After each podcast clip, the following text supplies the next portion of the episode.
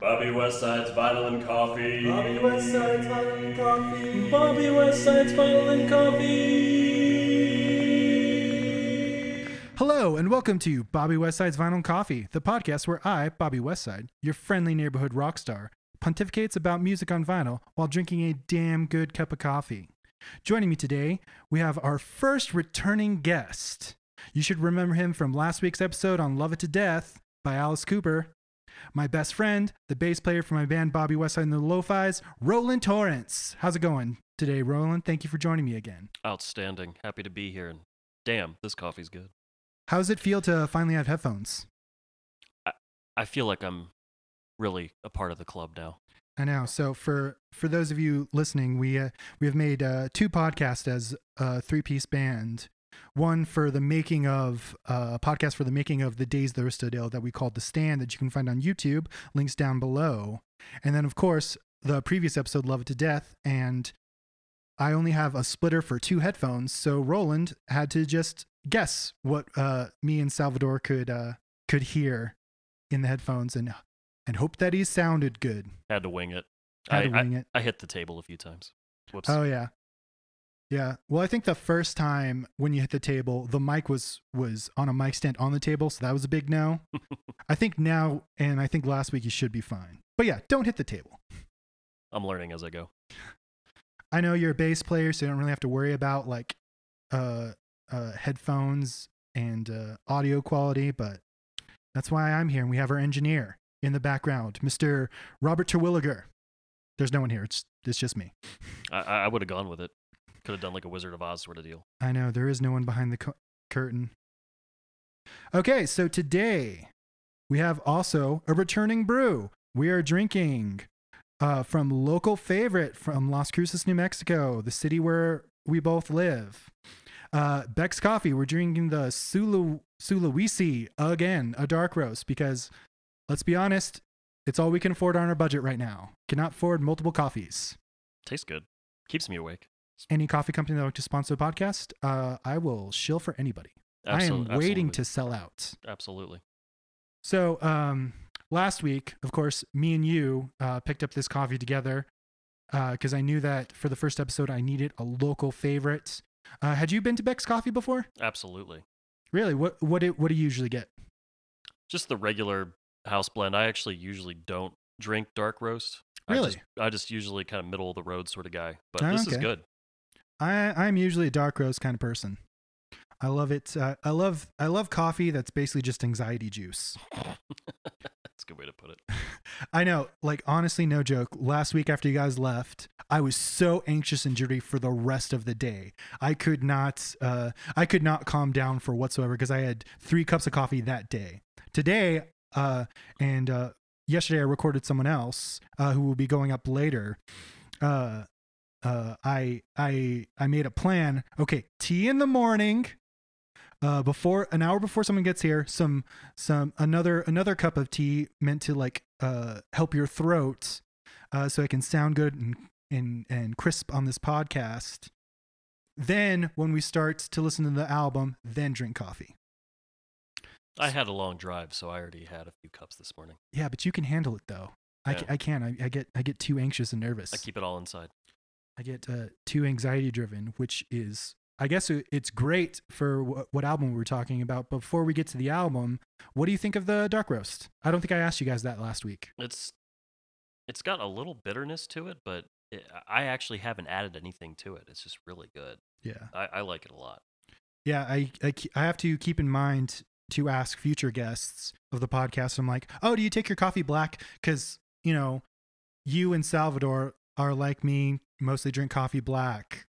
Uh, Oh, vanilla ice cream. I put a lot of vanilla ice cream in my coffee. Oh, I guess I should get some vanilla ice cream too. That'd be good. It's just a, uh, it's a it's a good easy coffee creamer to have Yeah, that got everyone enjoys, your milk and you know, your cream and your sugar. It's delicious. especially if you you know get like 150 degree coffee from like Starbucks and you don't want to burn yourself. Well, also too, if you're if you happen to be drinking really terrible tasting coffee, Oh, yeah, it'll make it better. Yeah. Uh, my my future guest, me and him were talking. He had a really good joke about that about but I'm going to I'm to save that That- that's a little tease for episode 4 of the podcast. Uh so, you know, Exciting. all your Bobby Westside uh, vinyl and coffee heads, uh, start writing your write down writing down your canon notes now. So today, as we teased last week, we are talking about Meteora, the second studio album by American rock band Linkin Park. It was released on March 25th, 2003 through Warner Brothers Records, following Reanimation, a collaboration album which featured remixes of songs including uh, on their 2003 studio debut, Hybrid, Hybrid Theory. The album was produced by the band alongside Don Gilmore. The title, Meteora, is taken from Greek Orthodox monasteries, originally bearing the name. Uh, Meteora has a similar sound to Hybrid Theory, as described by critics. And uh, that is definitely something that you kind of notice on this album. It definitely, it definitely has a similar sound to Hybrid Theory, but I wouldn't, I wouldn't say that's a criti- criticism. What about you? Mm, no, it's it's. I would say maybe a little darker, Yeah, but it's it, it they, they they knew it worked. I mean, Hybrid Theory sold 12 million copies. They knew it worked. I know, and um, Meteora so, has sold 16 million copies worldwide. Wow. So it, so based on that, it outsold Hybrid Theory, and I would say they saw what they did in Hybrid Theory, their first album, their debut album, and then they perfected that sound. Like to me, this album front to back with one one song that I don't really like, which I'll get into later. Right. Uh, it's perfect. It's it's almost a perfect album. You can listen to it the whole way through. They they did not have a sophomore slump. Right. So this album took a year to record and it was the first Linkin Park studio album to feature bassist Dave Farrell after he rejoined the band in 2000 after temporarily touring with other bands. Yeah, he was he was with them in the original lineup, left, right, was working with other people, and then came back around the time Hybrid Theory came out. Ah, okay. I, I, I believe he toured with them after Hybrid Theory came out. Ah, okay. I have to go back and look through early music videos, see if I can tell the difference between the bands, because uh, I I I didn't really listen to Hybrid Theory growing up uh, all that much. I think that that album came out in like '99 or 2000, something. two thousand. yeah some yeah 2000 sometime something around there and uh i was not very much into screaming music at the time i was very much into blink 182 just fun pop songs with guitar Yeah, you would not characterize this album as fun. no This this album is not fun, and that's not meant to be a criticism. I mean, it's it's it's good art, but it's dark. yeah. I mean linkin park was one of those bands in you know the nu metal nu metal genre but to me all other bands in in nu metal suck. I don't really like any other band. But in retrospect i i really if i was just a little bit older i would have loved linkin park growing up. Yeah, nu metal got really big late 90s and it Mhm. had a few years. So, you know, Limp Bizkit came out, Korn came out, and in the late 90s, early 2000s, they almost they just got silly. yeah The bands got like the music got silly. You you remember watching um uh TRL and when the Nookie music video came out? I have i i honestly i know the song nookie i know it's i know it's limp Bizkit. i could not tell you what the music video is Oh, I, i hated that band so much you know, and it's like the that I I never once listened to it. like Limp Bizkit's like first album had actually some pretty good lyrics on it. Like, it- it- you know, Three Dollar Bill actually had some decent rhymes on there, and then you had the early Korn stuff, which was really dark. But by the time Hybrid Theory and that, I mean, uh, Death or uh, uh, Nu Metal was in its uh, death throes Mhm. at that time. It was in its death throes. The music had gotten, honestly, in my opinion, silly. But when Hybrid Theory came out, and then when Meteora, anything nu metal was trying to be, any identity nu metal had, it, it Meteora is the best thing, in my opinion, that nu metal could have ever given.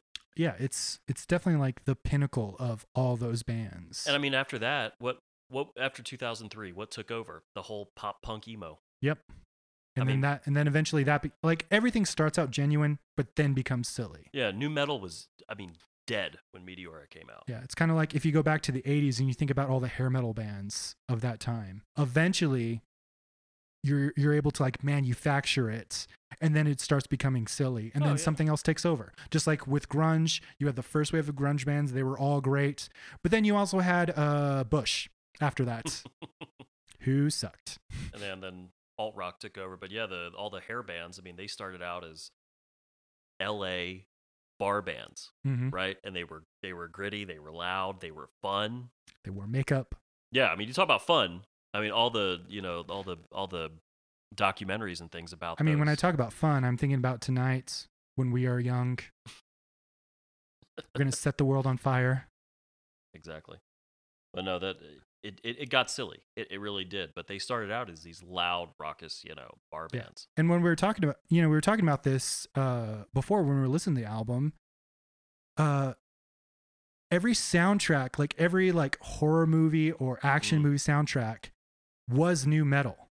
It all was this sound the the dark, crunchy guitars, somewhat, you know, some rap vocals, and then screaming choruses. the mumbling, screaming, kind of like Korn. Many, Mhm. many, many years before mumble rap was a thing, you had Korn, Yeah, and it's it's kind of uh, the singer would kind of mumble a little bit, and, and his voice would crackle. You know, beatbox and scat. yeah, if you could call it that. I don't. I've I've heard people describe it as scatting, and I'm just like, I guess. Is it Ella Fitzgerald? I don't know. Best way I heard it described was re- recently that that sound that he makes is like how you're trying to describe to the mechanic the sounds that your car's making That is a good. when it's when it's screwing up. That is a good. Uh, that is a good way to describe it. So band members for this album, you have Chester Bennington, vocals, R.I.P. Mike Shinoda, vocals slash rap. Brad Delson, guitar. Dave Farrell, bass. Joe Hahn, turntables, and he directed all their music videos. And I get the thing you can uh, say about this band that really made them stand out above any other nu metal band is that every video they had was great, and it's all because of uh, Joe Hahn. Oh yeah, I thought that that was a time when music videos I mean, were short films. Yeah.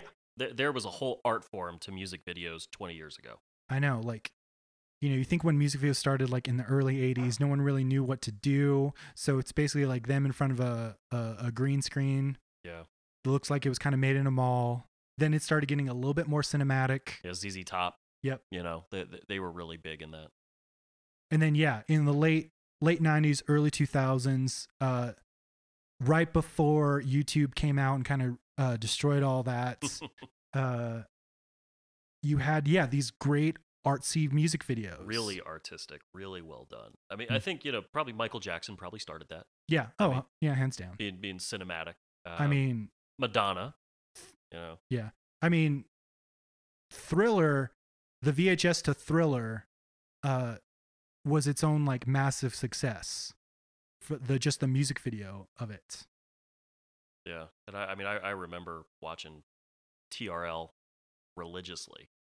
Oh yeah around this time huh Oh yeah, all the all the new music videos coming out, but they the music videos are really cool. You know, they were really interesting and they were an art form all its own.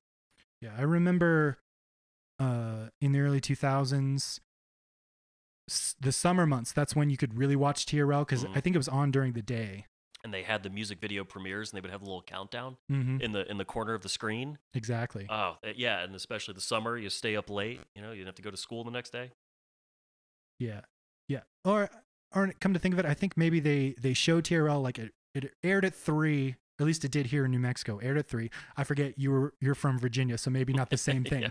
Aired here at three, and then I think it would show again at like seven. hmm whatever the time fr- time frame was. So I would, you know, come home and watch TRL, uh, watch my Britney Spears and uh, uh, uh, Blink One Eighty Two music videos. Sometimes Linkin Park, definitely Linkin Park. Yeah, And that was when the uh, rap music videos were very flashy. yeah, Lots of jewelry, you know, that very decadent. very very extravagant. I Mm. always thought that was entertaining. I always liked it. Speaking of which, what other music was popular in 2003? So this is gonna make a lot more sense after we're done explaining the album. Um, So, just to give you an idea of how different, how incredibly different Meteora was, this these are the, some of the top songs in 2003 when Meteora came out. In the Club, 50 Cent. Ignition, R. Kelly. Remedy, Jason Mraz. Um, got Rock Your Body, Justin Timberlake. Air Force Ones by Nelly. Miss Independent, Kelly Clarkson. Yeah, I mean, this is. This doesn't get much different. Uh, uh, Holidae In by Chingy.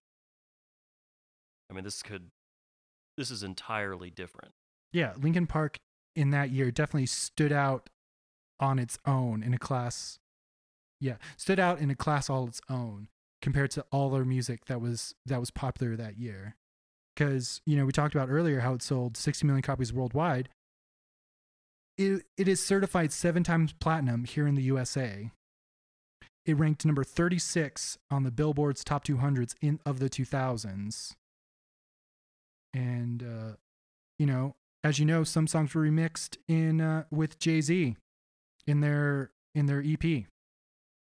Yeah, which, you know, why why not? You know, it sure worked uh, really well for Run DMC and Aerosmith in the Yeah. mid '80s. Year later, Collision Course.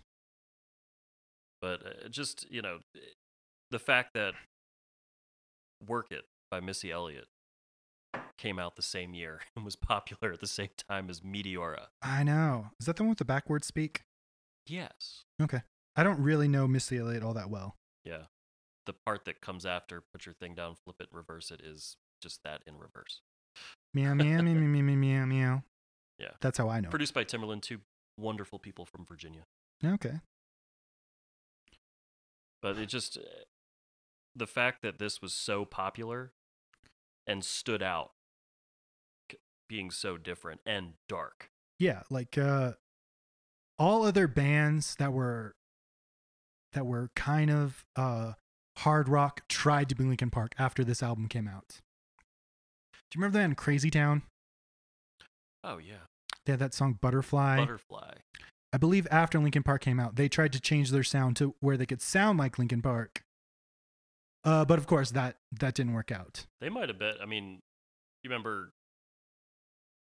the um, panic at the disco Yeah. came out to sound exactly like fallout boy hmm butterfly came out i think around 2001 or so I don't know. and It was on Orange County, and it was the joke on Orange County. That's all I remember. let's see because now because hybrid theory came out in uh 2000 Now I'm hitting the now, table. now you're hitting the table.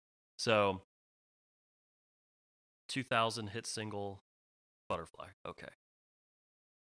So yeah that all kind of came out around the same time. Okay. so, that came out in late 2000 in october 2000 and then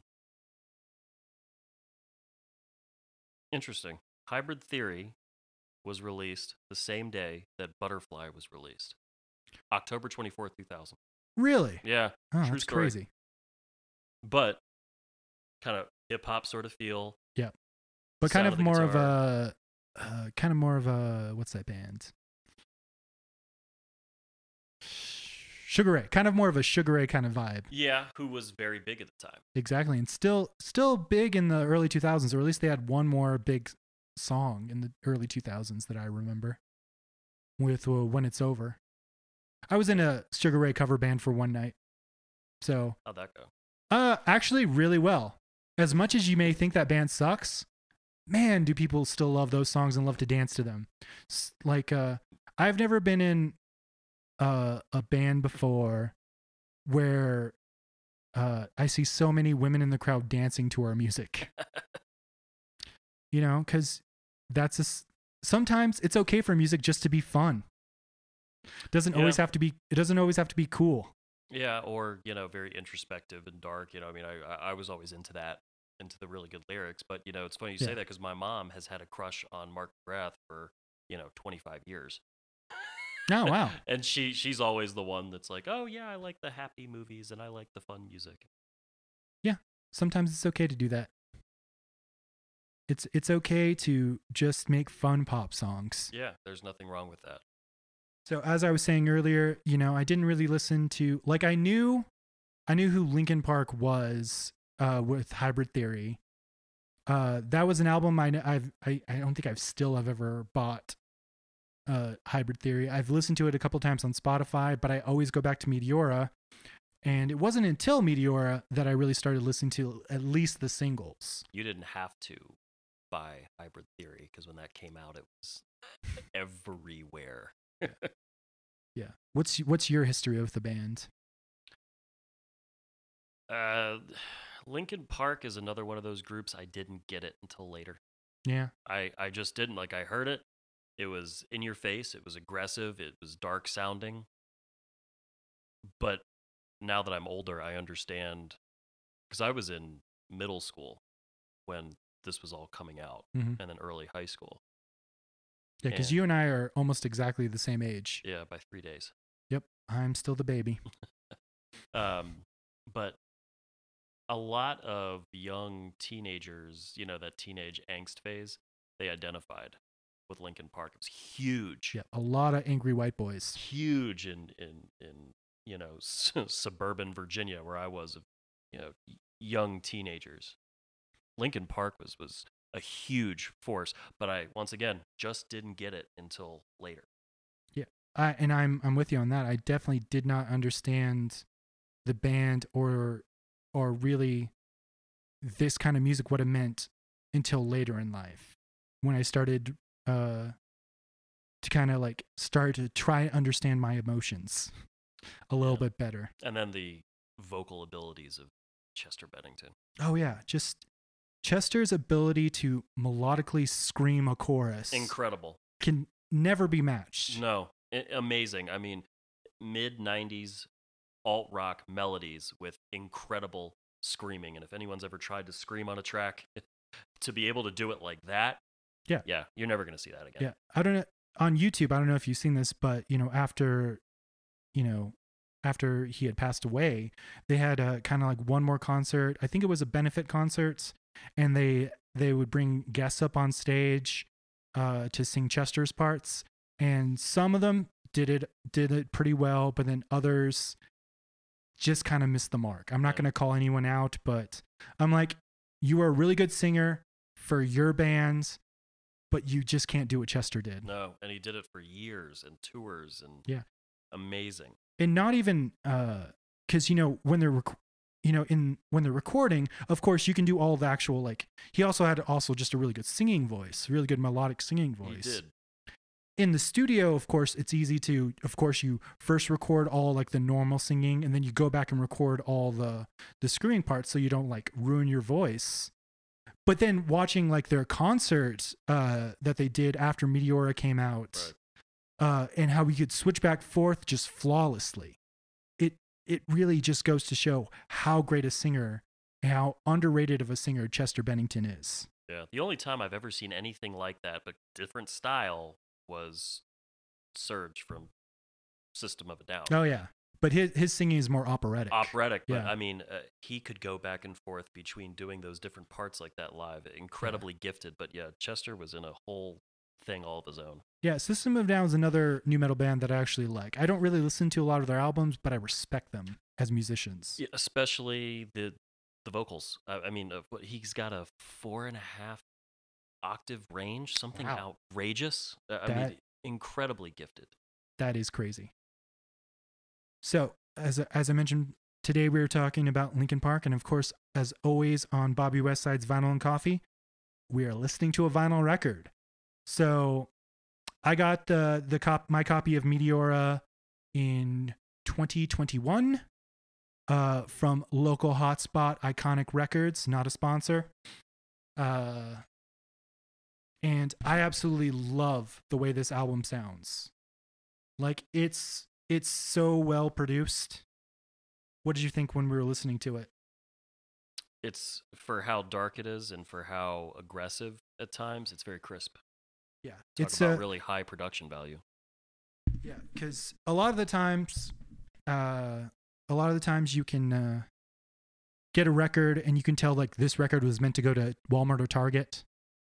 but this one, this album, the way it was produced was meant for uh, to be listened to with the best sound quality, which I don't have the best sound quality. Uh, but it, it it is just like the vinyl is so glossy and shiny, and it's just so smooth. Uh, like I said, album produced uh, by Don Gilmore and Linkin Park, and mixed by Andy Wallace.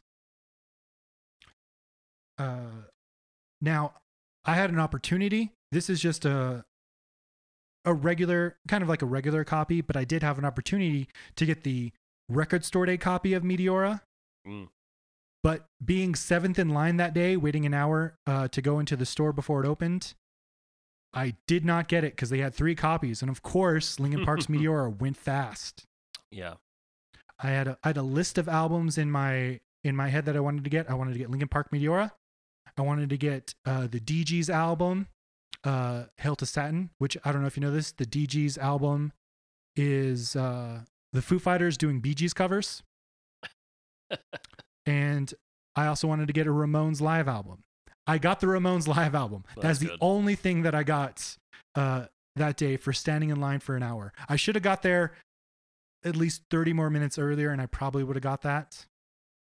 Uh, probably got the other two that I wanted. Because I get why Meteor went fast. Because, like I said, they only had three copies. They also had three copies of the Dee Gees. Well, especially people around our age, you know, Meteor is also going to have the nostalgic effect too. Exactly. But I'm still so surprised that the DJs went fast because one, who want who like I love the Foo Fighters. They're one of my top five favorite bands. But for th- for them to like pick that up, you have to be a fan of the Foo Fighters. You have to want to listen to them uh, just do straightforward Bee Gees covers. Mm. I was like, there's no way that there are three people ahead of me in line uh, that fit that Venn diagram, and they did. Sure. I mean, it makes sense. I mean, Dave Grohl is almost like the Keanu Reeves of music. Everybody loves Dave Grohl. That is true. He is he is the nicest guy in music. Everybody loves him. I love him. He's awesome. Yep.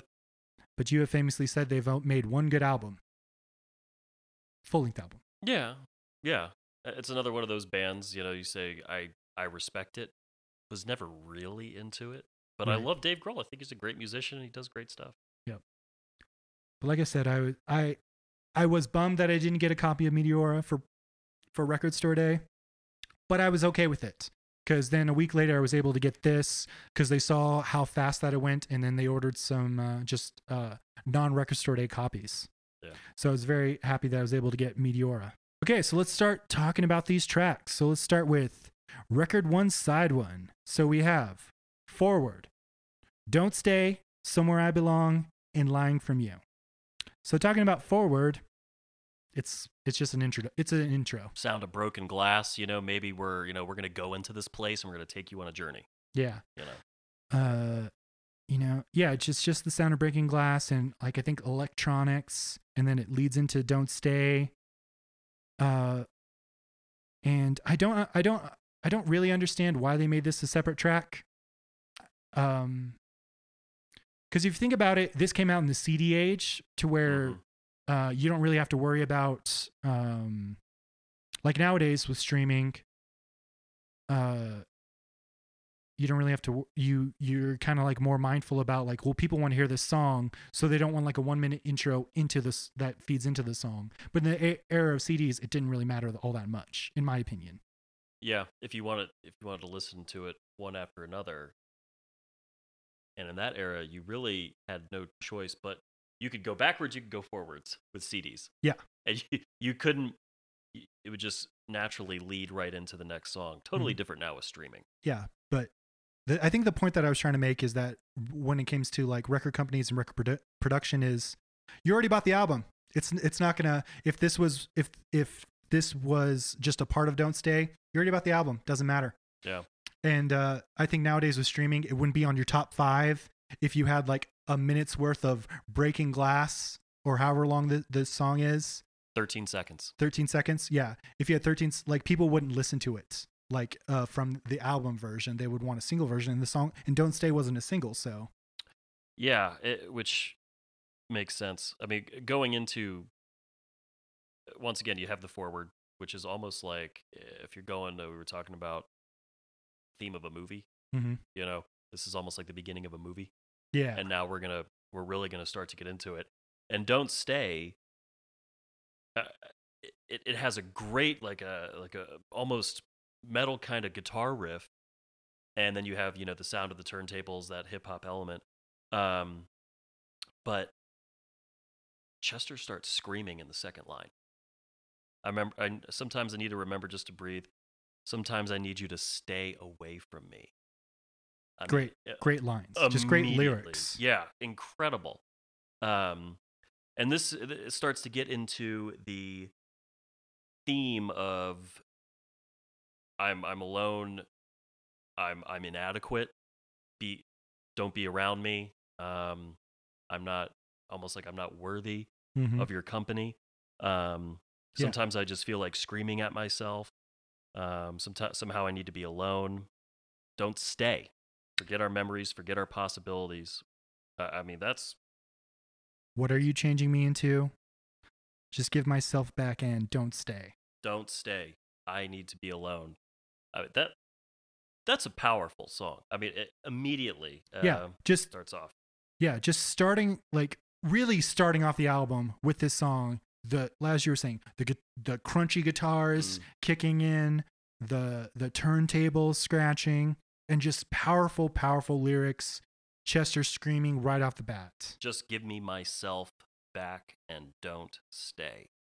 It's it really just gives me all the feels. This song. Yeah, Again, a, a song that I didn't appreciate until essentially last year. yeah, Yeah, really, really didn't. But uh, it Like- starts off that theme of that of that depression that we all knew Chester sadly succumbed to. Mm-hmm. And then, of course, we follow up Don't Stay with Somewhere I Belong, or as I like to call it, In the End Part 2. Uh, not to not to criticize it, it's still a great song, but to me, uh, this song is just kind of like the same formula as In the End. Probably like their biggest and most notable song in general, but also the biggest uh, single off of Hybrid Theory. right.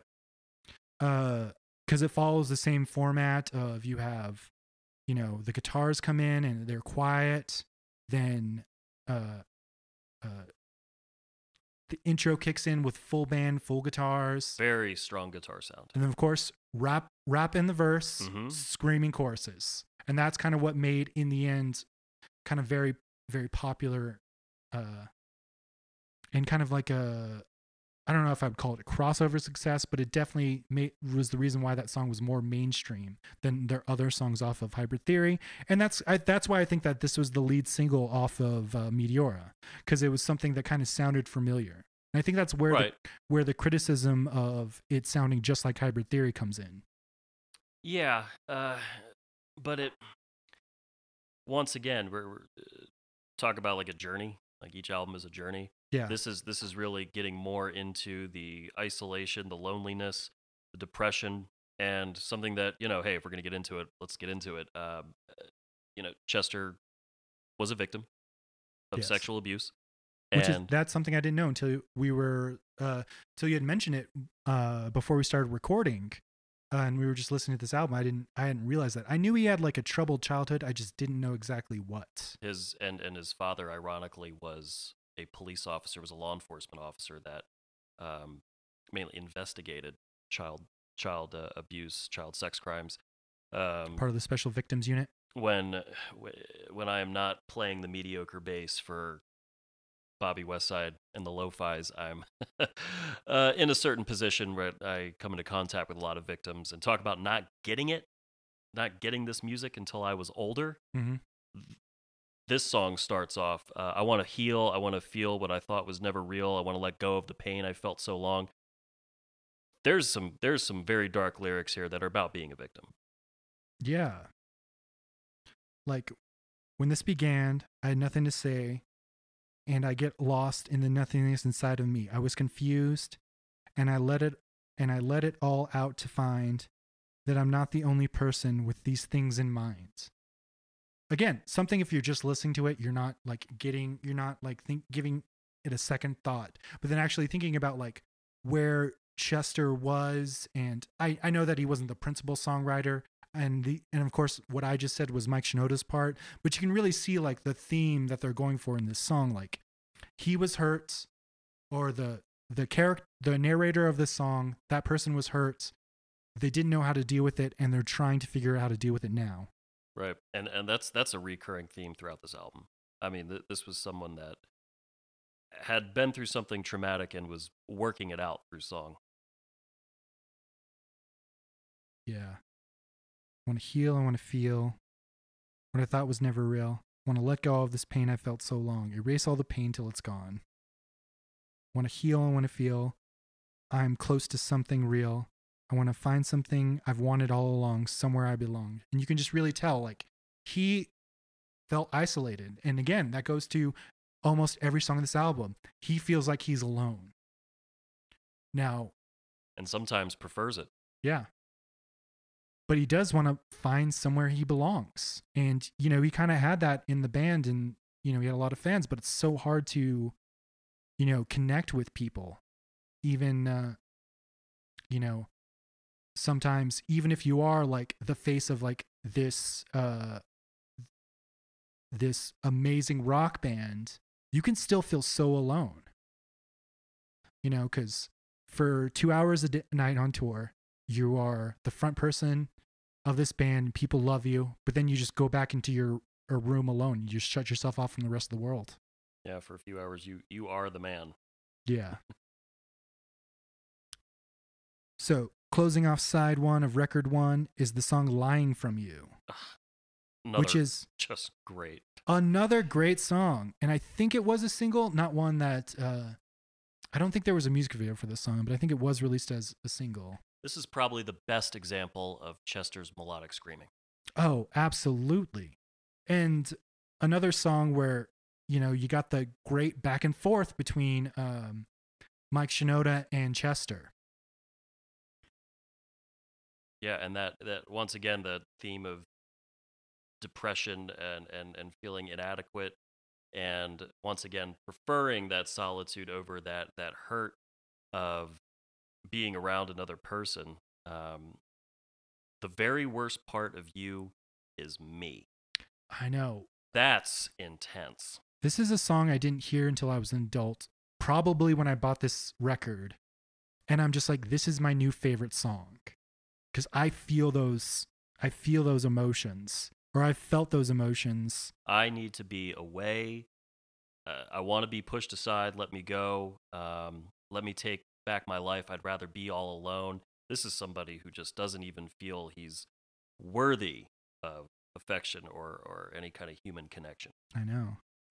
When I pretend everything is what I want it to be, I look exactly like what you had always wanted to see. When I pretend I can forget about the criminal I am, stealing second after second, because I know I can. But I can't pretend that this is the way I'll stay. I'm just trying to bend the truth. I can't pretend I'm who you want me to be. I'm just lying my way from you. That is my that is the best uh, scream I can do without bursting everyone's eardrums in the podcast. But when he lets it out like that, very worst part of you is is me. Mhm. Um, I, I mean, that's a, another example. One of those primal screams he does on key. I know enough. the fact that he can.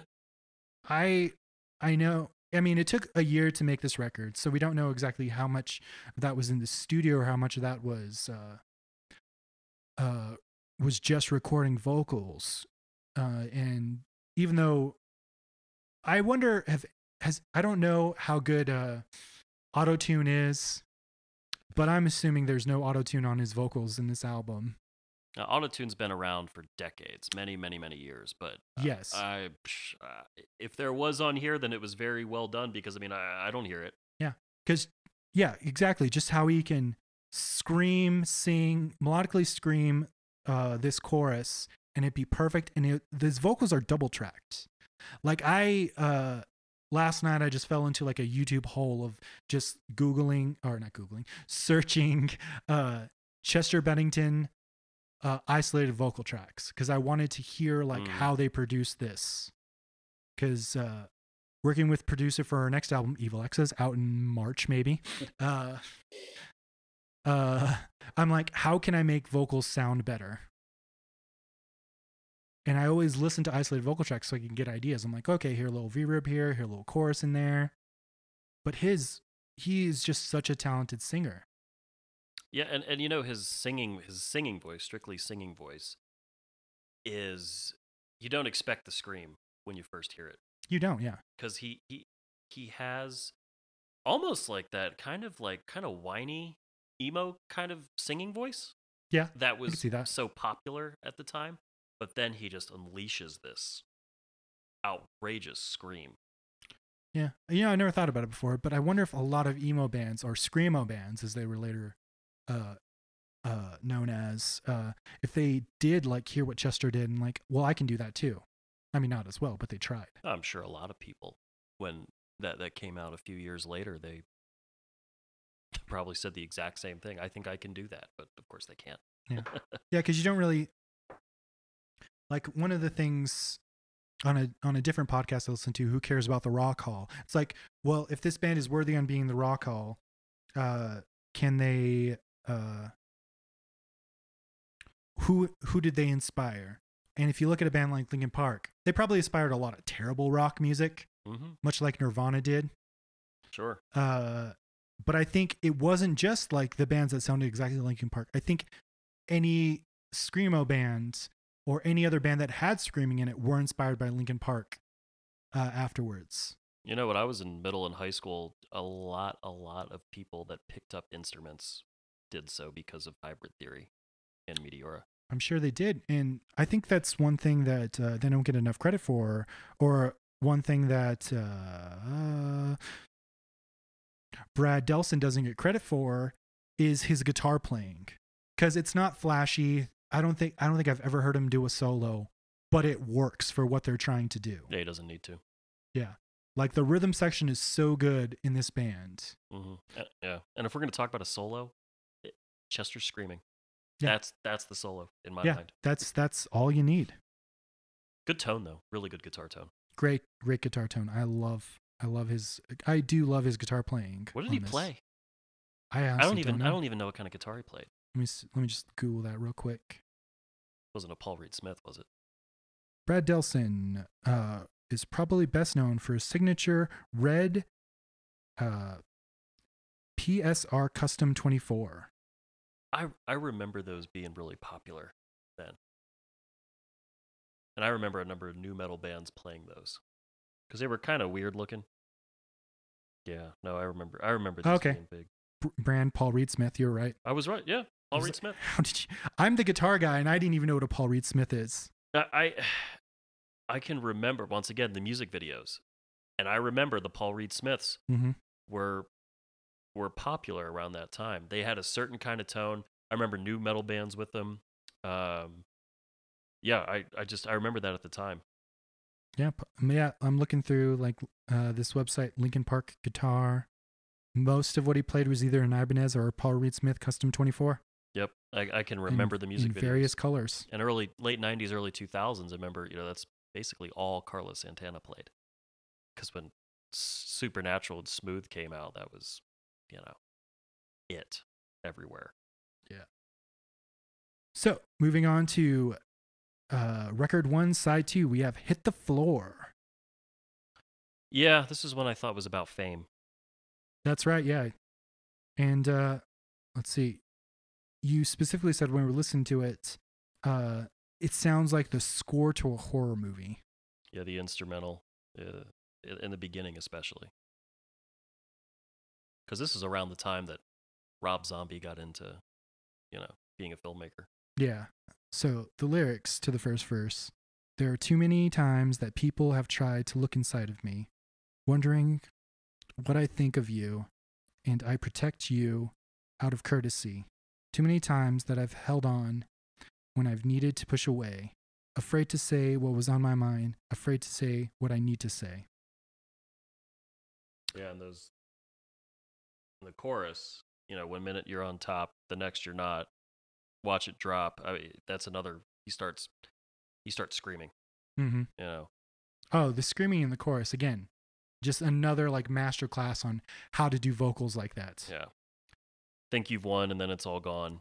Um, yeah, I, I don't know. I took this one as um, about fame. Yeah, and I can definitely see that because, like you were saying in the chorus, one minute you're on top, the next you're not. Watch it drop, make your heart stop just before you hit the floor. Yeah, and once again, somebody dealing with fame as well as depression at Mhm. the same time. Uh, it's I probably like fame and depression go hand in hand. Oh yeah, uh, out of great art, co- you know, out of great pain comes great art. You know, you've always heard that. But I imagine that it's it's probably incredibly lonely.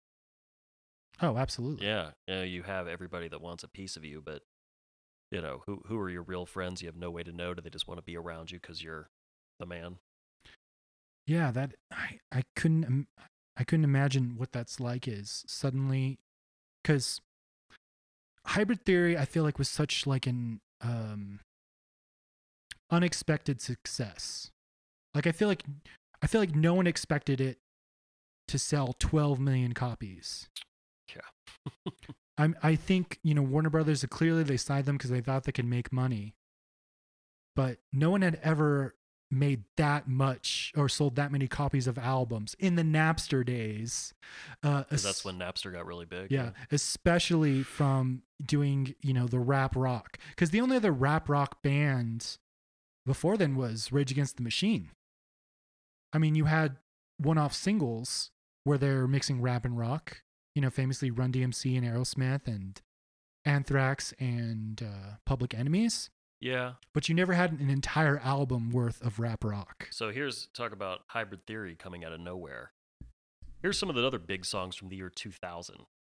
I remember 2000 as a big bubblegum pop year. Oh yeah, absolutely. That's when all the bubblegum pop, pop bands came out. Bye bye bye NSYNC. Yep. Um, Beautiful Day U2. oh, you too. Um, It's My Life Bon Jovi. Oh yeah, the the greatest Bon Jovi song ever written. Shape of My Heart by the Backstreet Boys. Great song. Lucky Britney Spears. Yeah, it's a great one. Good key change. Oh, one of the Great key change. We've- we've with me, you, and Salvador have debated what the greatest key change in pop music is, and my my vote, of course, is for Lucky. it's it's It's it's, a- great. It's a Max Martin signature, I think. and yeah, um, yeah, just uh, a lot of pop, very bubblegum pop music that was so big, and then then you've got hybrid theory, dark, aggressive. You have crawling. You have in the end. mhm. Their other song that escaped my mind. And then you you know you've got "Give Me Just One Night" by 98 Degrees that happens to be a huge hit right around the same time Hybrid Una Theory Noche? comes out. yes, very good. That uh I had whatever now album that was, I had that album. And that song was on there. Remember now? Now that's what I call music. Oh yeah, divine to find a generation. Now that's what I call music. I, I remember when the first one came out. Uh me too. I think there I think that was like the first like NSYNC uh single was on there and Backstreet Boys single. Let's see. Now that's now that's what I call music. Volume one. This this is what it had. As long as you love me by the Backstreet Boys. Yep. I don't care who you are, what you say, as long as you love me. Barbie Girl. What? I mean, let's go party. I'll buy you a new life by Everclear. MMMBop by Alright. Hanson. and that let's see, that that came out in 1998. Oh wow. And I think that was like a that was like a British like I think they're like by the time now one came out in America, I think British in England now was already on like volume 27 or something like that. Yeah. I think now was like huge in uh, that that compilation was huge in in London before it came to America. Had that had that bright, very late 90s looking bright cover on it. Yep. That's crazy. So following up Hit the Floor, we have Easier to Run, which it begins with these amazing cool sounding guitar harmonics. I've always wanted to start a song with guitar harmonics, but I've never figured out how to do that in key cuz I'm a very good rhythm guitar player. I'm not a very good lead guitar player. Yeah, and then once again the incredibly dark lyrics, which once again I take as uh, speaking to a victim. Uh, and just if I could change, I would take back the pain. I would retrace every wrong move. Um, he says, Sometimes I remember the darkness of my past, bringing back these memories I wish I didn't have. Sometimes I think of letting go and never looking back and never moving forward so there'd never be a past, which sounds like a line about suicide. Yeah, which uh, sadly, you know, Chester did succumb to. So you know, when I hear this, when I hear this album, I can definitely, you know, this this album came out 14 years before he, you know, sadly passed away um, due to suicide, and I can really, you can really pinpoint. I'm like, oh, he's been dealing with this his entire life. I mean, he was abused as uh, an adolescent, as a young man. And yeah, I mean, uh, once again, when you've worked with as many victims as I have, I mean, this this is just these lyrics. That this is what it reminds me of. You know, the feeling of hopelessness, the feeling of um, isolation. You know, and at the time, I mean, I, he he talked about the shame of it, which is something a lot of victims go through Mm-hmm. how ashamed he was, which I hear a lot. You know, I just noticed something. Not to not to uh, do a hard, you know, uh, not to not to whiplash and go a new direction. I've been googling the lyrics between th- between uh, songs that we do, and I just noticed that, of course, the lyrics are in the album because it's in it's a physical copy. I don't have to I don't have to look for them. Oh yeah. Well, when we were younger, if um, the lyrics weren't in the little CD booklet, you, you were you were Yeah, you just didn't know the lyrics. You you were making up your own. And uh, let's see. The lyrics that I always try to memorize, of course, because my favorite band is Green Day. And I'm pretty sure all their albums had lyric books to them. Uh, Warning did I remember that Yeah. specifically? yeah, Warning did. Uh, I don't think there was. Insomniac. Insomniac, I don't think had lyrics to it, but I don't really remember that one as well. Um, so yeah, you're right. If you didn't have the lyric sheet, uh, if you didn't have the lyric book in there, uh, you just didn't know it. But this was the t- early 2000s. Uh, I don't know. Had the iPad come out at, at about this time? I don't think so. I don't remember seeing one. I- think laptops in 2003 were just really getting really popular. There were no smartphones. On October 23rd, 2001, Apple released the iPod, a portable media player that Oh, the Thomas- iPod. Yeah, iPod. I thought you said iPad. No, iPod. yeah, no, iPods, yeah, were, were really big. Yeah, because I I had an iPod. So I had I. one of the not the early ones, but I had one of like the iPod videos. I had one that, that you could store a ton, a ton of music on it. But yeah, iPods were I had a 32 gigabyte one. huge uh, around right around this time. They were Yeah. really big. I still have my iPod, and uh, I don't think I've ever. I think I filled up maybe like 16 gigabytes of music to it.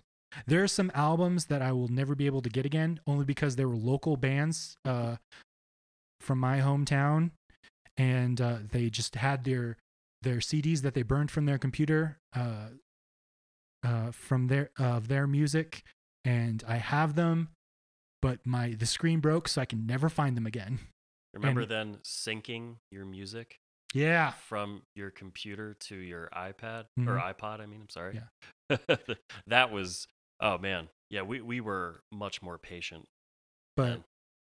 yeah, because uh, I bring that up because back in the day, um, you would get digital uh, artwork and digital, uh, basically PDF copies of uh, of that if you downloaded the album and it came with it.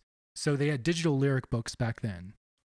Because this is still, I mean, there are probably some websites that had uh, uh, lyrics to them, but if they weren't like the most popular songs, chances are you're not going to find lyrics to every single song on there.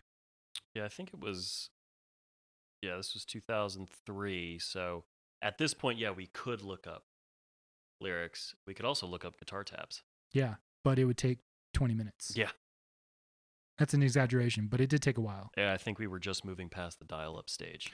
2003. Yeah, I definitely had uh, dial up for way too long growing up. I can't remember. so did I. It was probably not until college that we got Wi Fi. maybe. Yeah. No, that's probably a lie. I, I think I had a, a stronger internet connection because my band did have my band in high school did have a uh, MySpace page, and I'm sure it didn't take me an hour to uh, to upload our music. Which I wonder if my band's MySpace page is still on there. Oh, tell me it's on there. Is that the band the the video that we watched? Yeah. Oh yeah. Okay. That was my band in high school was called Unspoken Revenge. I couldn't find their YouTube. I mean, I couldn't find their MySpace page. But yeah, we I still have the the the YouTube. YouTube's still up there. Unspoken Revenge. Yep. I was what an angsty name. I know uh, a really cute emo girl once asked me, uh, "What does unspoken revenge mean? What hap- what would happen if I spoke revenge?" And I just looked at her and I said, "You wouldn't be a friend of mine."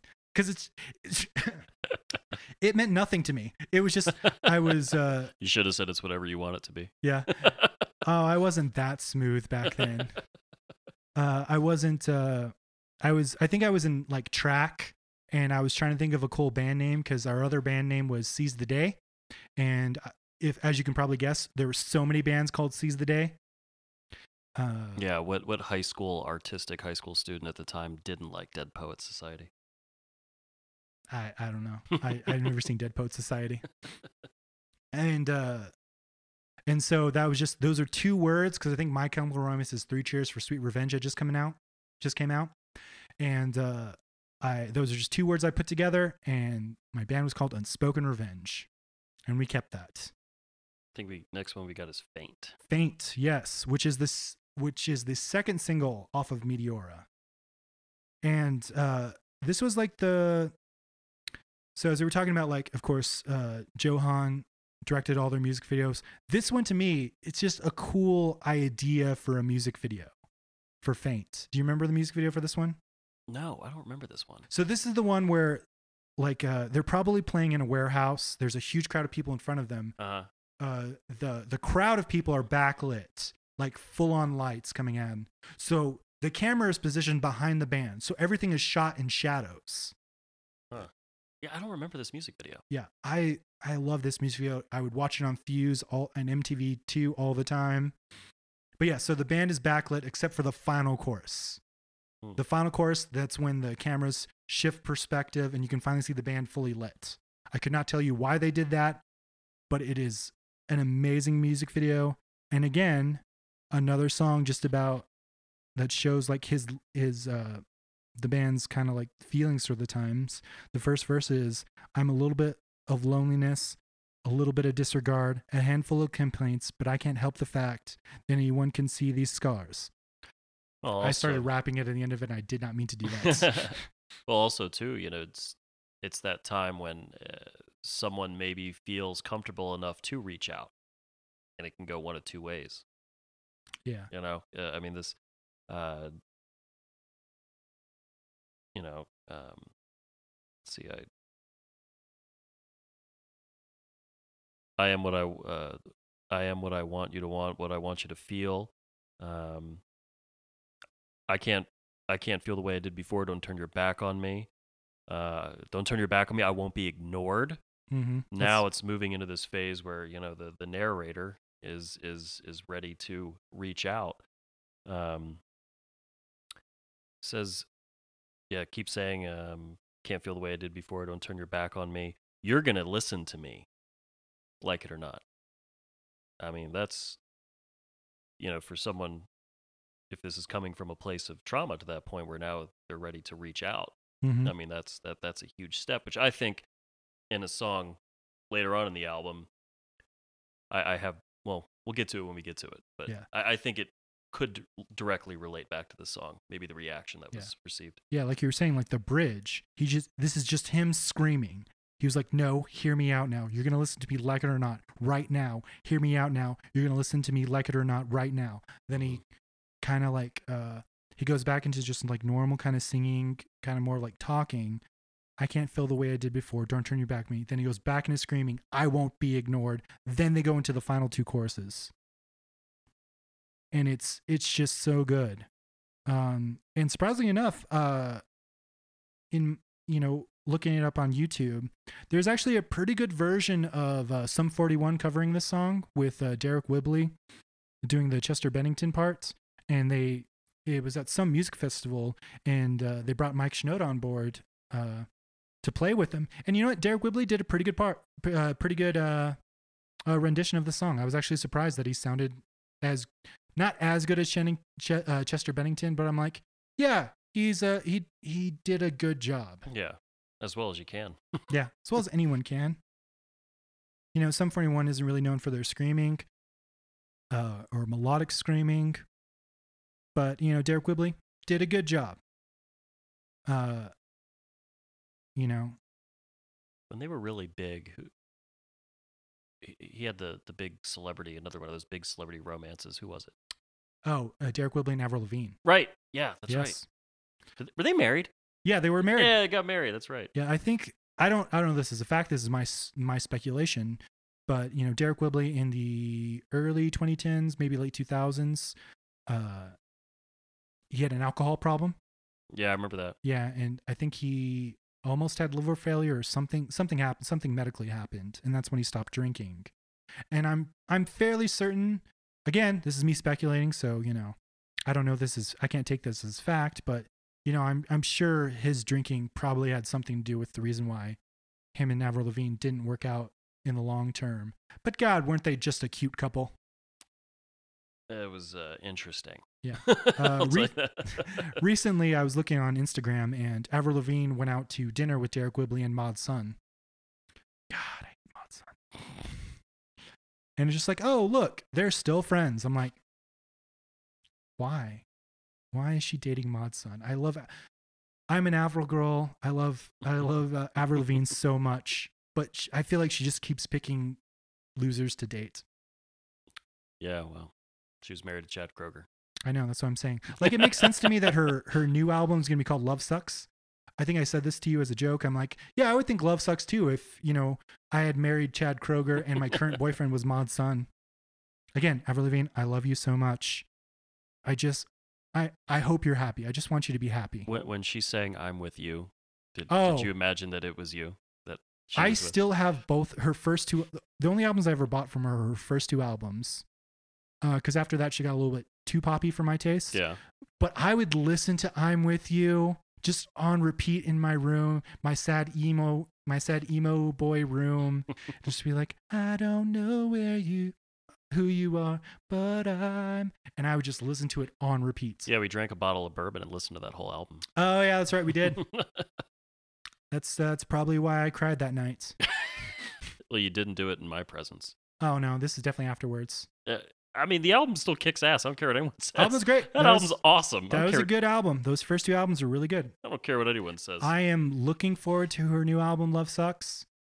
I don't like any of the lyrics I've read so far on her first two singles.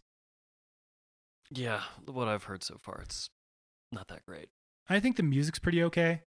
Uh, it's kind of like uh, it's a machine, it's a Machine Gun Kelly type of uh, pop punk that uh, Travis Barker's record label is kind of like producing like a factory. Yeah, Uh, so that Amazing part, that Machine Gun Kelly is the standard now. yeah, that makes me sad. But talking about good music, Figure zero nine. Figure Figure Zero Nine. So yeah, this song just another great Linkin Park kind of like their same formula. You have the rap verses, the screaming choruses, the kind of like electronic intro with the guitars.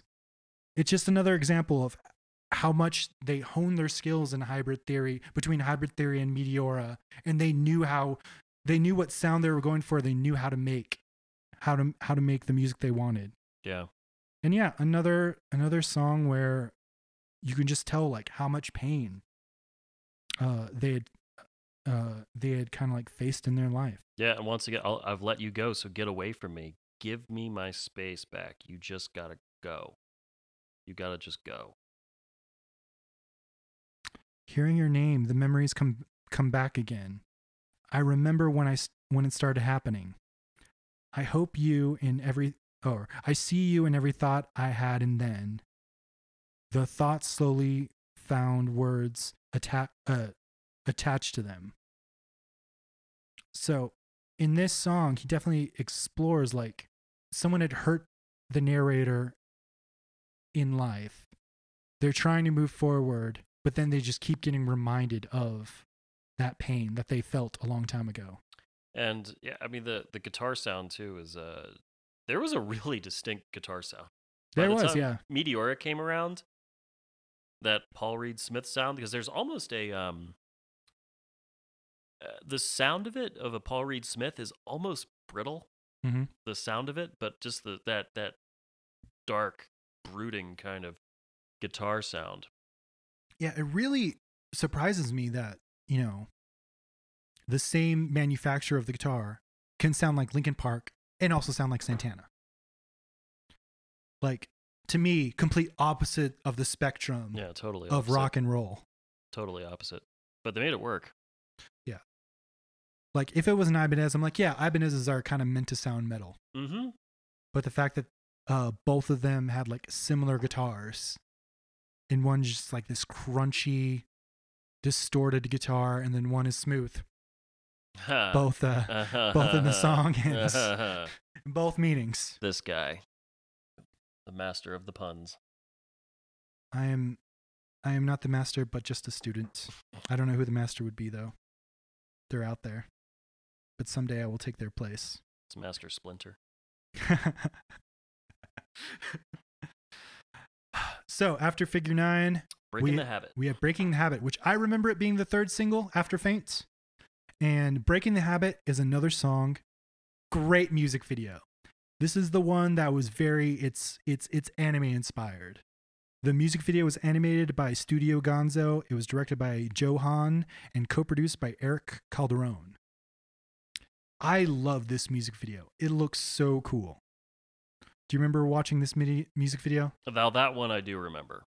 again talking about like you know the time that like these music videos came out no record company is going to probably spend like a million dollars on a music video anymore like No. all all music videos are are kind of if they're made at all are kind of very produced or cheaply made Right. uh but the fact that they had to hire animators from a foreign studio to make this uh, music video, this this two and a half to three minute masterpiece, uh, uh, they just wouldn't spend the money on that nowadays. Which played into the, you know, there was a certain group that loved Linkin Park that were, were kind of nerdy, Mm-hmm. you know, maybe not the most popular kids in school. So, of course, that anime inspired music video just was for them. Yeah, you know, absolutely. it really was. Because uh, I feel like nowadays anime is anime is still kind of fringe, but a lot of people like anime still. Oh, a lot more than 20 years ago. Yeah, a lot more than 20 years ago because we didn't have a lot of anime at this time in America. Now, now there are streaming services dedicated to anime. You know, back then you had, of course, you know, Dragon Ball, hmm Cowboy Bebop, Sailor Moon, but there are just hundreds and hundreds of animes nowadays. So yeah, it's still kind of like you you still kind of fringe, but you have so many so much options.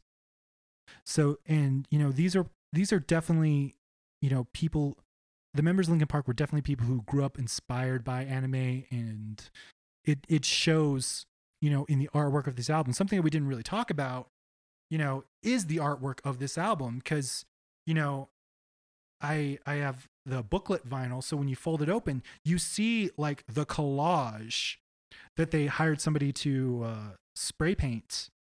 I believe this is all spray paint and it's Mhm. just this huge like artwork that they commissioned for the cover of this album but that's that's actually the inside of the album. The the cover of it is the artist actually like making it The and again yeah, the journey is more important than the destination. yeah and when you look at it it's beautiful and definitely looks like very this like the artwork reminds me of the anime ghost in the shell i don't know if you know that but I'm not an anime guy. okay so ghost in the shell is what heavily inspired the matrix Oh. so you know it kind of has that kind of looks like this Yeah. uh, anyone can google it if they're curious if they don't know But that was it is really interesting that all you west siders the the cover is the guy working on it.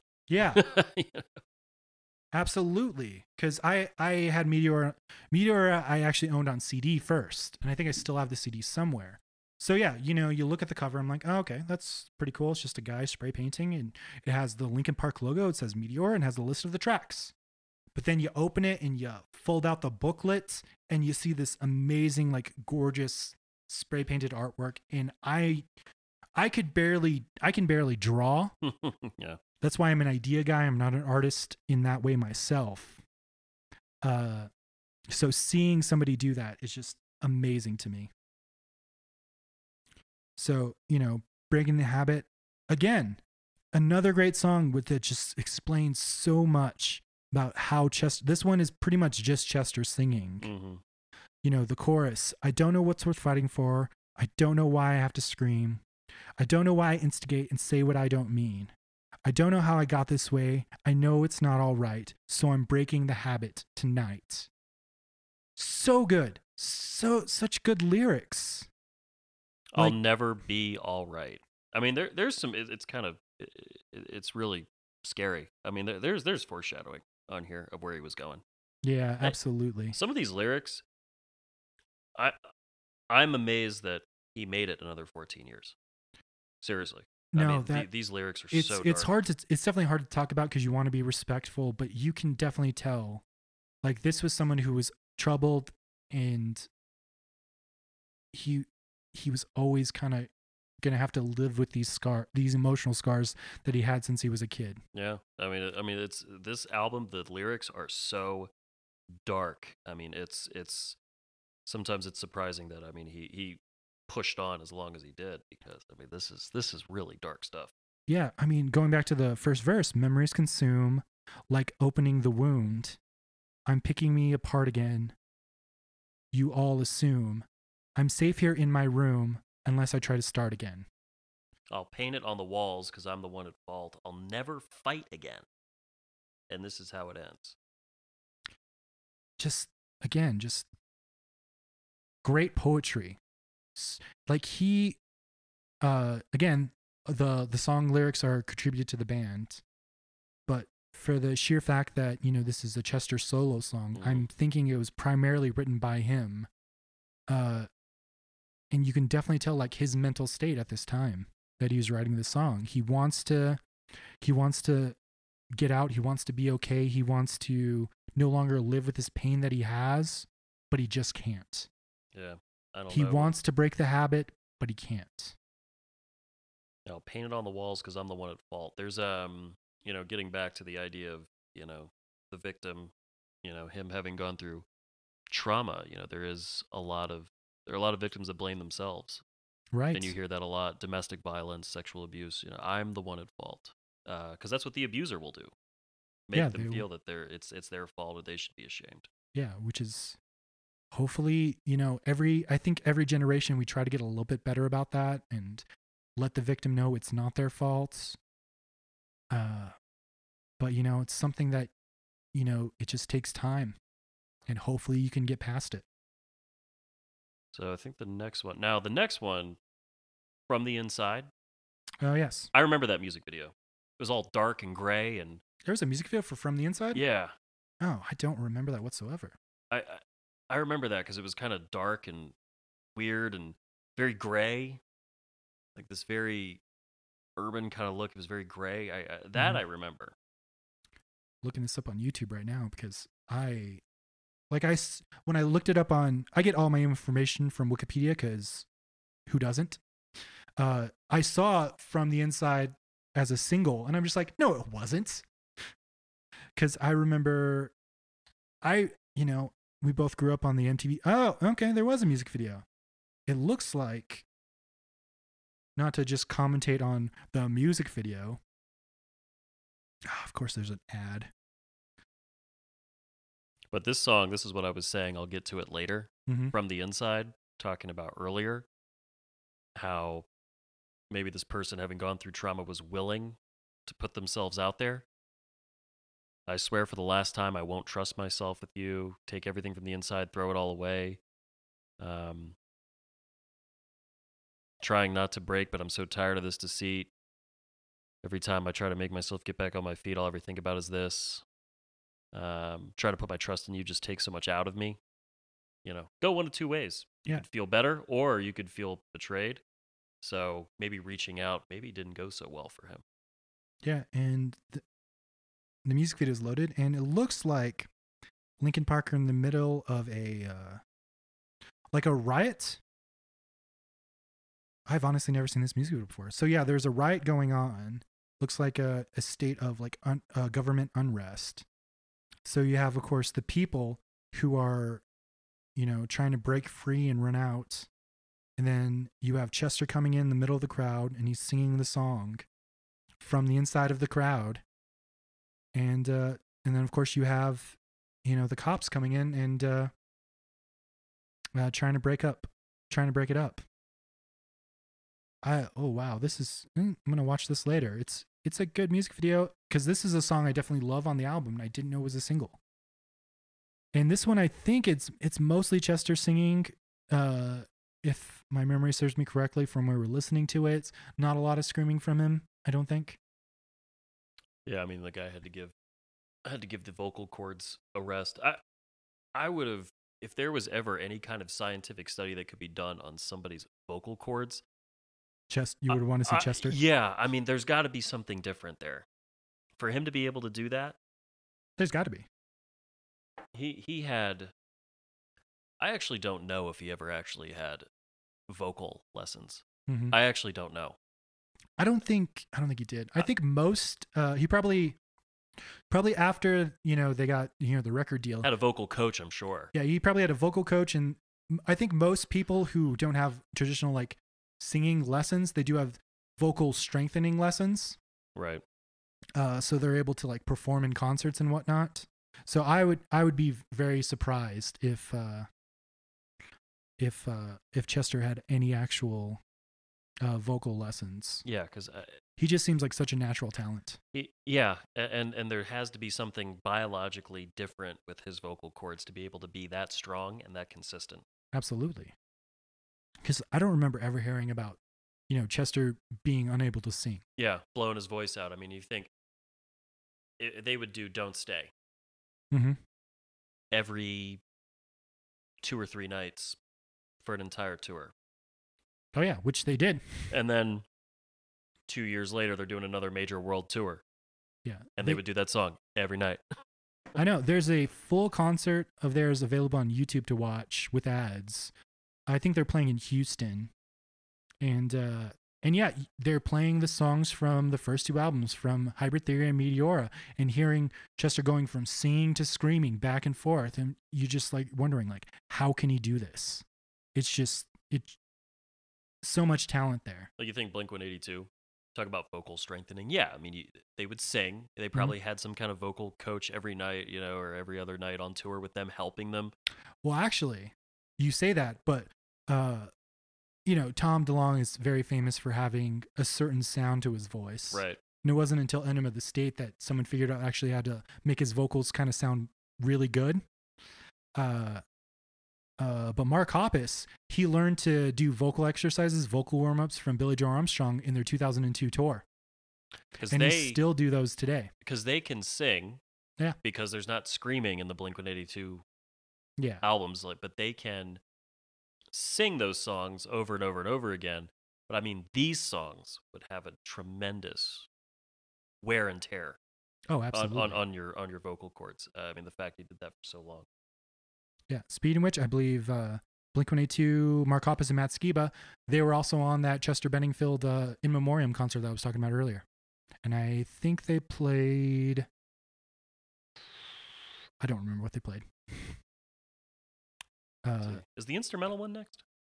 uh, so side two, we have Nobody's Listening. And this is kind of, this is the one that's mostly a rap song. Right. Has that kind of like, uh, I don't know what the sample is, but it's very, it sounds very like Asian cinema inspired.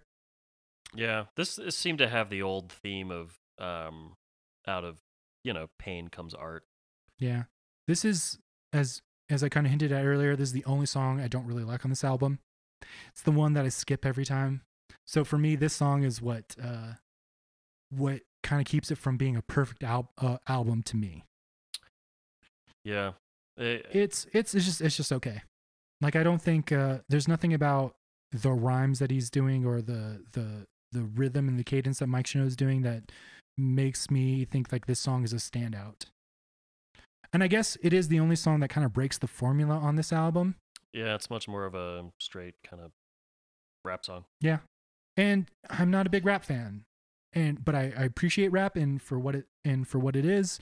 Uh but this song just isn't for me. To me this song is filler. Yeah, and, and I am a big rap fan, but this one this one definitely wasn't my favorite. I will say there's one line on this uh, that I do like because I think it's clever. It's uh, when Mike Shinoda says, "I hate my rhymes, but I hate everyone else's more." Yeah, I like that. That's good. that's probably my favorite line in the whole whole thing. Yep. And so after that, we have Sessions, which is the instrumental one, Right. and this one kind of sounds like a movie score. But Sessions was nominated for Best Rock Instrumental Performance at the 46th Grammy Awards. Hmm. And yes, that's Sessions just a, a minute long instrumental. But closing this album, probably my favorite Linkin Park song of all time, Numb. I love this song. I, I remember in that music video, they they did a good job of showing Chester's screaming. I mean, it Mhm. was like him, like really, like in agony. I, I, I remember that. Yeah, like again, wonderfully directed by Joe Hahn. I absolutely love this song. Uh Chester's vocal perf- so this is actually the first song I looked up when I looked up isolated vocal tracks for Chester. It is so beautiful, so beautifully produced, so beautifully double tracked. I I love his vocal performance on this song. It's so good. And just even just like the lyrics. So you know, the lyrics to the chorus I've become so numb, I can't feel you there. I've become so tired, so much more aware. I'm becoming this, all I want to do is be more like me and be less like you. So clearly, there's a figure in his past. Uh, again, assuming that since this is a solo song of his, uh, you have Mike Shinoda providing background vo- vocals and some spots here and there. So I'm assuming that this was mostly him writing the lyrics. But you can really tell that there was a figure in his past that hurt him. Mhm. He doesn't want to be like this person anymore, or he doesn't want to be affected by this person anymore. And uh, great, great melody in that chorus. Oh, absolutely. Great melody, And you- catchy. Yeah, and the guitar is just kind of minimal, just like this ringing out, distorted guitar Yeah, like for the uh, chorus. like like uh, drone music almost. Boom, hit the one Yeah. chord and just let it go. Yeah, it's something that I don't think I could ever do in a song, but I respect it when it's done well. Yeah, uh, and and Chester's voice carries so well. I mean, they they hit the single chord, and Chester's voice is just amazing. Like the the the just the first verse. I'm tired of being what you want me to be, feeling so faithless, lost under the surface. I don't know what you're expecting me, put under the pressure of walking in your shoes. So I think very famously, a lot of uh, a lot of nu metal bands had had father issues. So I don't know. I don't know if this is about his father. It's definitely about some kind of uh, figure in his life that doesn't understand what he's trying to do. Yeah, and that uh, like we said earlier, that before we started recording, there's parts of this album that remind me of the part in Fight Club Oh yeah. where Brad Pitt talks about we're a generation raised by women, and talking about the absentee father role of something like that. It- it- Mhm. it- it- Yeah, because that is Chester's generation right there that they're talking to. Yeah, in addition to he he seemed to fit that mold of what Brad Pitt was talking about. You know, I mean, he he you hear in the lyrics he wants something more out of life or feels hopeless. Um, and you know, he he worked at Burger King Yeah. before he was a uh you know a big musician. You know, he was working fast food. You know, he he was unhappy. Yeah, anyone Uh, who de- decides to dedicate their life to uh, music, they have to pick a career that'll let them uh, be available for when shows happen. Yeah. And Burger King is one of those places. Absolutely. uh, in the second verse, you know, can't you see that you're smothering me, holding too tightly, afraid to lose control? Because everything that you thought I would be is falling apart right in front of you. Again, just shows the theme of the song that there is some kind of figure in his life that sees what he's doing and they just don't understand. Yeah. And that shows in the music video too because you see a young woman, you know, going going through school and then having fights at home. Like she is struggling uh to find her place in the world but her parents aren't helping. Yeah, it's like it's like the real serious version. You remember the the music video, you know, in the '80s, Twisted Sister. You know, what do you want to do with your life? I want to rock. You know, Rock. you know. uh, Mhm. But that comes from a very serious, Yeah. you know, Even though- place. Even though in the Twisted Sister version, it's kind of more played as humor. yeah, like it's funny, but I mean that. Yeah, but it does come from a real place, and that's why Tipper Gore didn't like them. I met that baby boomer generation, you know, and and that that that generation, and then um, kind of Chester's generation, that generation X, I think they're called. Yeah, Right, Gen right. X. Yeah, before before millennials, and uh, I I- I think I think that that theme comes from someplace very very serious. Yes. It's uh and like I said, this is my favorite Linkin Park song just because it's the one that makes me feel the most. Just that chorus, such a catchy melody, and I think this was another song that was also a big hit for them. It was, it was Yeah. huge. and, and just like his feeling of being numb. Like there, if you if you go on Spotify and, and just type in numb, of course Linkin Park is the first thing that comes out because it's clearly going to be the most popular one. But Mm. so many other songs called numb that you've probably never heard of because this one is the defining song. And imagine, I mean, the last line in the song is "I'm tired of being what you want me to be." Mm-hmm. Imagine, imagine a kid struggling to, because he, you know, obviously he wanted to be a musician, and working fast food, the son of a police officer, Yes, coming from uh, probably a very strict person. strict, more regimented background, and and he's he's working at a fast food restaurant, writing lyrics in his spare time, Yes, trying to be a musician. I mean, imagine there must have been a conflict there at some point. Oh, absolutely. It's definitely coming from like a personal a personal space because you can't write lyrics through this through a character. It has to be from your own perspective. Yeah. Yeah, it's uh it's just ex- an example of great songwriting. He should I don't know if there's a songwriters hall of fame, but he should definitely be in there. The Songwriters Hall of Fame. Uh, yes, there is. Okay.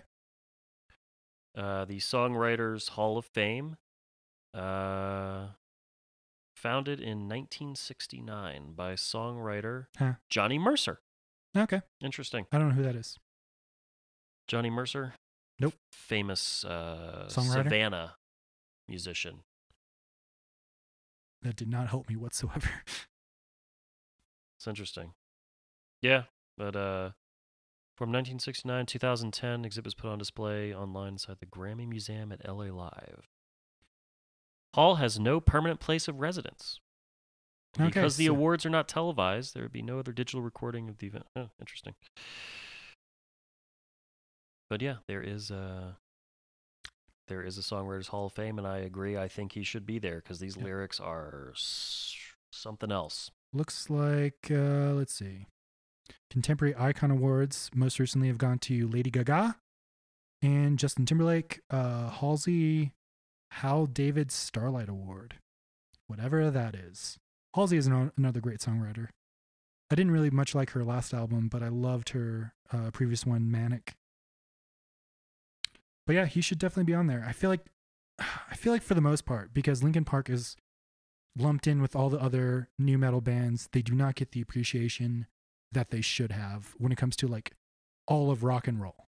and that's why I didn't get it until I was older. Yeah. you know, at Like, the uh, time I was just wasn't listening to that. Like uh, uh, as the as the time of this record this week, um, they released the nominees for the Rock and Roll Hall of Fame 2020 2022 inductions. Mhm. and uh, through our group, our band group chat, uh, Salvador really had a lot to say about everyone being uh, Yes, he did. nominated, and very uh, strong opinions. he has gone on the record, and I, I'm 100 percent he's okay with me saying this that Salvador really not a fan of Linkin Park. he is not. No, he just he it doesn't it doesn't move him, and that's okay. But you know, he the, the thing about Salvador Wheely the funny thing about Salvador Wheely is when he loves something, and you saw it in the first episode with uh, "Love It to Death" that we were Mhm. both there for.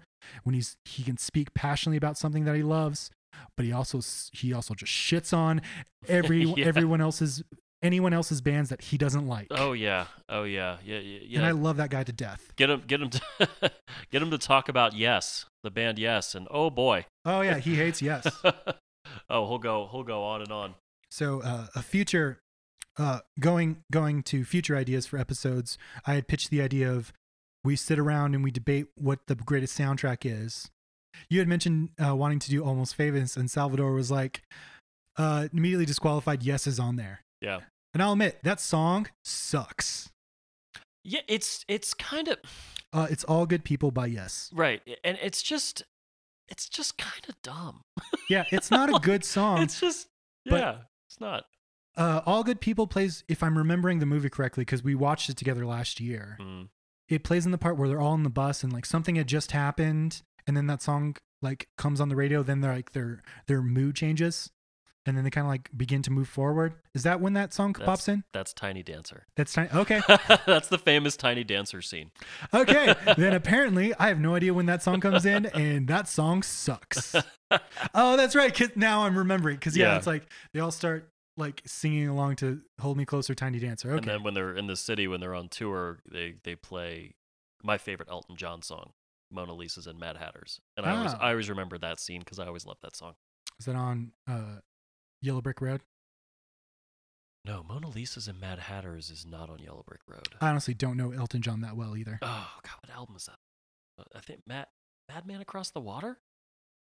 I I just think uh, Elton John had such a good good run there and through the late '60s and early '70s.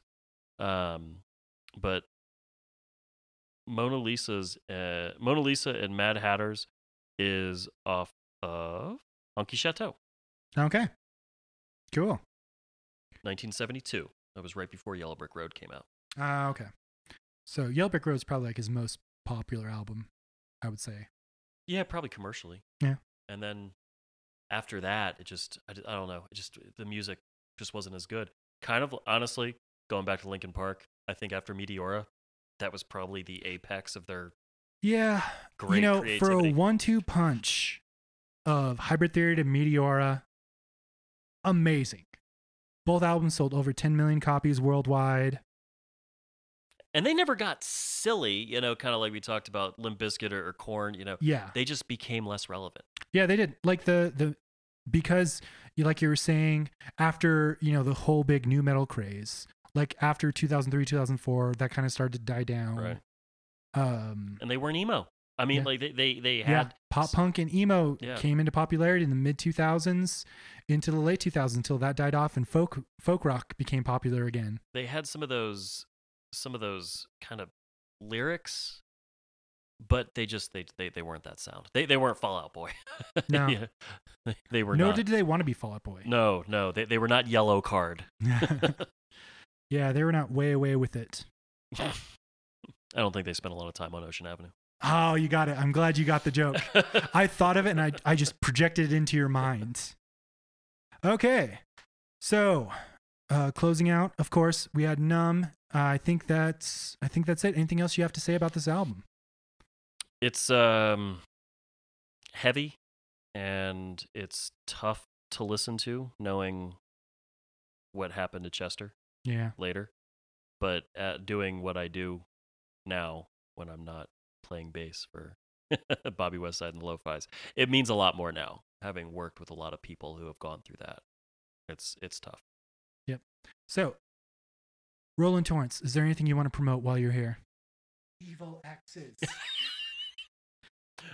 you, seem to know a lot more about when this thing's coming out than I do. okay, so Roland Torrance, I'm sure you would like to promote uh, your band's upcoming release of Evil Axes. Release date to be determined, but you can find us. Uh, you can find the band on uh, Bobby Westside uh, dot releases at Bandcamp.com. Uh, you can follow the band on Instagram at B Westside Band. I was gonna promote Fender Jaguar because that's kind of like a running thing now. Oh yeah, that's right. Fender Jaguars. That is your bass of choice. yeah, Fender wants to sponsor. So, if you were to come back on the podcast, what album would you like to do next? I know you're already you're already in the two two uh two time guest club. Someday you'll get to the Tom Hanks status. well, we had pitched the idea of doing the trilogy. yep. Gonna do a trilogy album, uh, probably in the future. Do best soundtrack album. Best soundtrack. Um, I think you had mentioned about getting your mom on the podcast, Mama Torrance. yeah. So, if if we could either do, um, uh, I would say if if we could get my mom on, on the podcast, I'm gonna uh, look we- into doing a Zoom podcast we we or would. how to do that. I, I think it'd be great if we could do Deja Vu by Crosby, Stills, Nash and Young. I will uh, next time at Iconic Records. I will try to look for that al- album. That was that was something that was constantly playing in addition to the four of them their their solo careers was constantly playing in my house growing up Yeah. Well, I would definitely like you to come back on uh, when when we can get your mom on the podcast and talk about that album. And that's our show, folks. I've been your friendly neighborhood rock star, Bobby Westside. Email me any questions at bwvinylandcoffee at gmail.com, and I might read, uh, read them on the podcast. Uh, follow uh, the podcast on Instagram at bwvinylandcoffee. Thank you for joining us. Uh, please share, subscribe, and leave a five star review. If you don't leave, if you leave anything less than a five star review, you're just being an asshole. Goodbye. adios